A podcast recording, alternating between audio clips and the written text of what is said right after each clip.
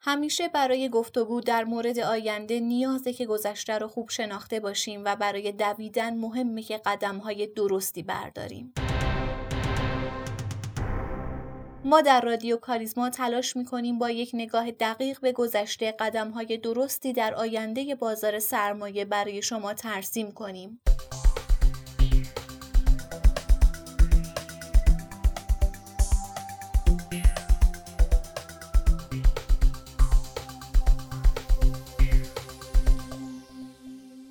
سلام اینجا پادکست کاریزماست و شما در حال شنیدن اولین اپیزود این مجموعه هستید من آرام نظری با همراهی میسم رحمتی کارشناس اقتصاد و کارشناس ارشد مدیریت مالی اتفاقات مهم بازار سرمایه در هفته گذشته رو مرور می کنیم و نهایتا به سیمایی از هفته آینده می رسیم. با ما همراه باشید.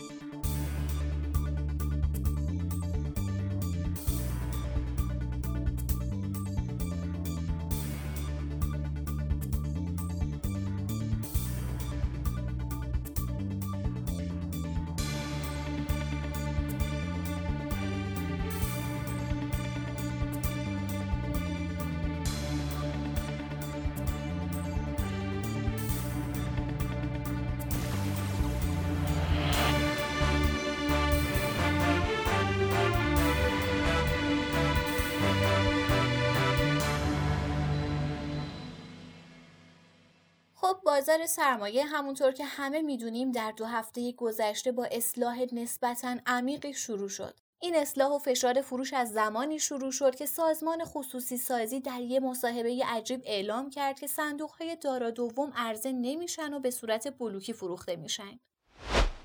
همین مصاحبه باعث شد که فشار فروش بالایی به سمت گروه پالایشی بره. این مصاحبه شروع دومینوی بیاعتمادی به بازار شد ولی متاسفانه فروش سهام عدالت به صورت عمده روی تابلوی معاملات فشار فروش دوم رو به بازار وارد کرد. سهامدارایی که امید به بازگشت داشتن برای بار دوم با سنگری به نام فروش حقوقی ها مواجه شدند. متاسفانه این دومینوی اخبار و دعواهای مدیریتی باعث شد ترس تبدیل به عاملی بشه برای افت قیمتهای بازار سرمایه. جناب رحمتی به نظر شما چرا این اتفاق افتاد و ریشه شروع این اتفاقات کجاست؟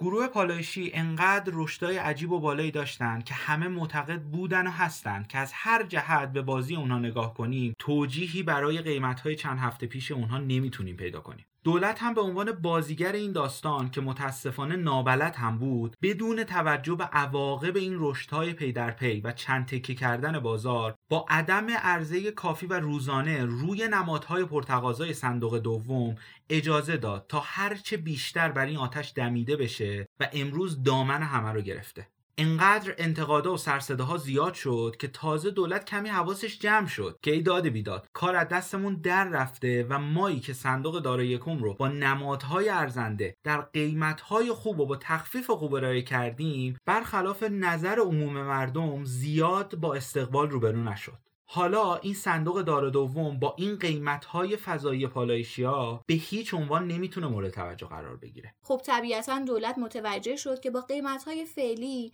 صندوق دارا دوم با شکستی به مراتب بزرگتر از صندوق اول مواجه میشه. راه حل دولت چیه اینجا؟ خیلی ساده است. باید قیمت ها جذاب بشن تا بعد از تخفیف سی درصد روی صندوق من و شما ترغیب بشیم به خرید این نمادها. بالاخره وقتی پالایشیا 40 درصد اصلاح کنن و 30 درصد هم دولت تخفیف بده همین که قیمت سهما به سقف قبلی خودشون برسن چیزی حدود 100 درصد بازدهیه و همین شاخک های خیلی رو تیز می‌کنه. به نظرم تا زمان عرضه شدن صندوق دار دوم وضعیت بازار به همین منواله. تا حد اکثر اصلاح قیمتی ممکن برای نمادهای مهم بازار رخ بده. خب در این مواقع مسئولین باید چیکار کنن؟ در واقع راه حلشون برای این وضعیت چیه؟ متاسفانه خیلی از رفتارهای سیاستگزار در این مقطع نوشداروی بعد مرگ سهراب تلقی میشه. اینکه دستورالعملی مبنی بر کاهش درصد مجاز خرید سهم برای صندوقهای درآمد ثابت توی روزهای گذشته ابلاغ بشه با دیدن منفی بازار این دستورالعمل تا آخر سال تمدید بشه یعنی سیاستگزار بدون توجه به ماهیت بازار قوانین رو اجرا می‌کنه در اینکه بازار نیاز به اصلاح داشت و خیلی از سهمای بازار بالای ارزش ذاتی خودشون معامله می شدن شکی نیست. ولی متاسفانه چه بخوایم چه نخوایم هیجان در هر طرفی باعث بروز مشکل میشه. همونطور که هیجان در خرید باعث شد بازار بیش از حد رشد کنه الان هم هیجان در مسیر منفی امکان داره باعث ایجاد ترس بیش از حد و بیاعتمادی به بازار بشه. چشم بازار ترسیده. بازار نیاز به یک شوک مثبت و حمایت پرحجم داره. خب توی روزهای گذشته که شاهد حمایت حقوقی ها بودیم. ولی متاسفانه این حمایت ها به دلیل هماهنگ نبودن برخی ها و پرحجم نبودن این حمایت باعث شد بازار دوباره وارد صف فروش بشه و همین عامل ترس افراد از ریزش رو دو برابر کرد. از نظر تحلیلی چطور؟ بازار چه زمانی توانایی برگشت به روند سعودی رو داره؟ اصلا می‌تونیم انتظار صعود داشته باشیم؟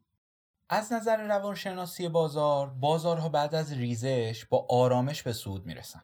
الان نمیشه زیاد دنبال نمودار یا حتی دلیل بنیادی بریم علتش هم ساده است. کسی تو ریزش دنبال گزارش های خوب نیست. کسی دنبال حمایت و مقاومت نیست. فقط می‌خوام بفروشن. با حجم کم بازارها ریزش می‌کنن. البته با حجم کمی هم صعود می‌کنن. بر اساس این ریزش ها شما باید بدونید در سقفا بخرید یا بفروشید. خیلی ها میان تو سقفا میفروشن. البته من خیلی وقتا می‌خرم. چون اتفاقا به نظرم بازار با حجم بیشتری خرید میشه.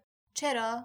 علتش ساده است. بازارها با حجم کم ریزش می‌کنن. به یه علت و اونم ترس افراده. هیچ چیزی نمی‌تونه جلوی ترس رو بگیره. این ترس باید کم بشه و علت این حجم کم در ریزش دقیقا همین نکته است. ترس یه اثر سنگریزهیه با گسترش ترس و خروج افراد بازار شدت ریزشش کاهش پیدا می‌کنه. البته در یه جایی هم استاپ می‌کنه. به این دلیل که ای از فروش منصرف میشن و یک سری که معمولا جزو بزرگان بازارن شروع به خرید می‌کنن. بازار تو این ناحیه حجم بیشتری می‌خوره. معمولا با یک روند کند شروع به صعود می‌کنه به این دلیل که کسایی که خارج شدن همچنان منتظر نزول بیشترن و وارد بازار نمیشن. در نتیجه این صعودها بسیار آروم و متزلزل به نظر میاد. این حرکت معمولا تا نزدیکی سقف‌های قبلی به همین ترتیب ادامه و در این ناحیه ها افرادی که با زیان خارج شدن با حسرت خروج بی موقع مواجه میشن و به بازار برمیگردن. افرادی هم که در ریزش خارج نشدن با رسیدن نرخ به نقاط خرید اونها یا نزدیکی این نقاط خوشحال از اینکه با زیان کم می‌تونن خارج بشن شروع به فروش می‌کنن. این تعادل باعث ایجاد حجم زیادی در نزدیکی سقف قبلی میشه و سقف ها با قدرت شکسته میشن و اینوار فروشنده ها بعد از مدتی دچار احساس حسرت میشن. این سیکل مدام در بازارها در حال اجراست.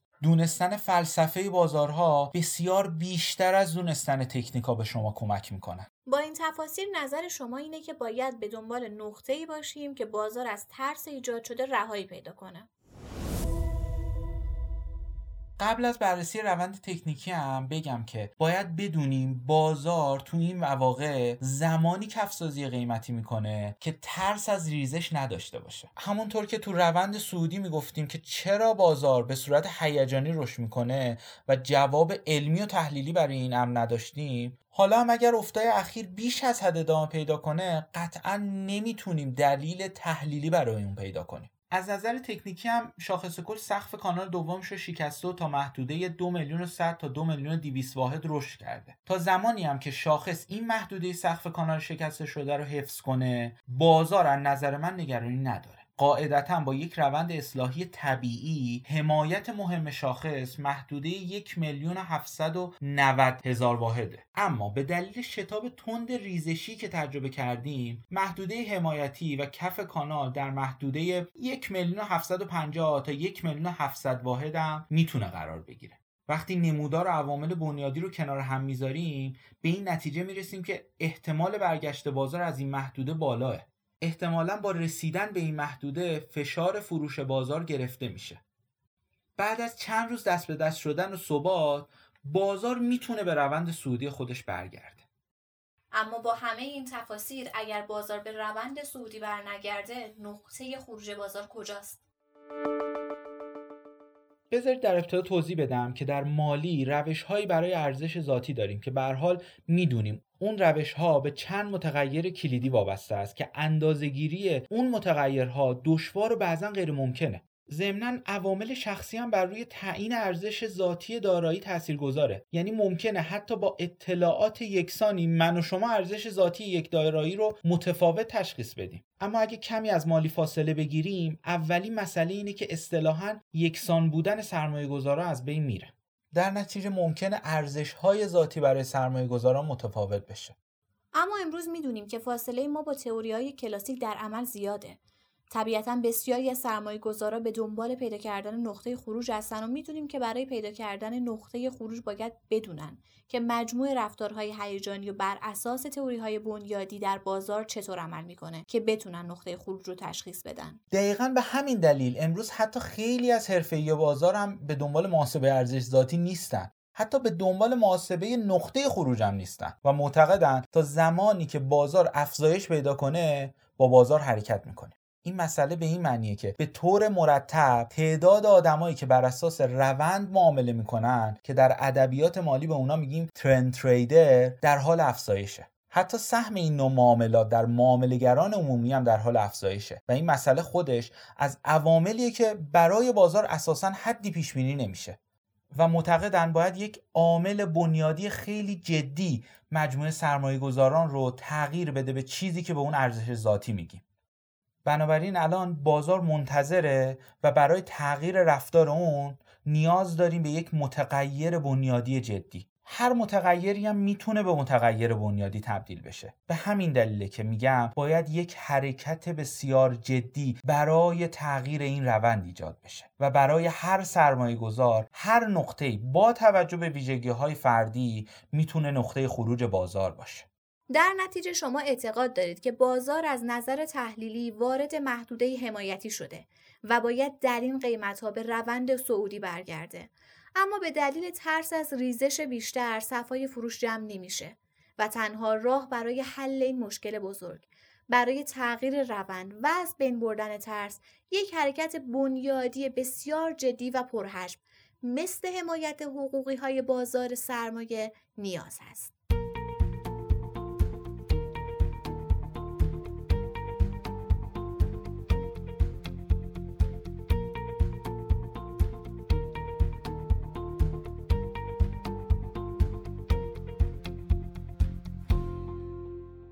از بازارهای موازی چه خبر؟ در بازار دلار برخلاف بازار سرمایه شاهد رشد بودیم. دلار در هفته جاری حتی به بالای 23 هزار تومان هم رفت ولی دوباره به محدوده 22 هزار تومان برگشت. دلار از نظر تکنیکی تونسته مقاومت محدوده 23 هزار تومان رو بشکونه و به نظر می‌رسه منفیا در این محدوده به عنوان پولبک محسوب بشن. به حال در صورتی که حمایت 22500 تومان رو به پایین شکسته نشه پیش بینی می‌کنم دلار به سمت سقف قبلی بره اون چه که برای بازار سرمایه هم مهمه رشد دلار نیماییه که در این هفته رشد قابل توجهی رو داشته و به محدوده 20 تومن نزدیک شده تثبیت دلار نیمایی بالای 20 تومن می‌تونه از نظر اسمی سودهای شرکت های صادر کننده رو دستخوش تغییر کنه. سکه هم همچنان در محدوده 10 میلیون و 500 تا 11 میلیون در حال نوسانه که منتظر حرکت اونس جهانی و دلار داخلیه. در اونس جهانی هم شاهدیم که پس از یک شوک ناشی از واکسن کرونا به سقف قبلی خود یعنی حدودا محدوده 1800 دلار برگشته ولی نتونسته اون رو به سمت پایین بشکنه. بنابراین همچنان انتظار داریم اونس جهانی هم در میان مدت روند صعودی داشته باشه. ممنون از آقای رحمتی که ما رو همراهی کردن و ممنون از شما که ما رو شنیدید.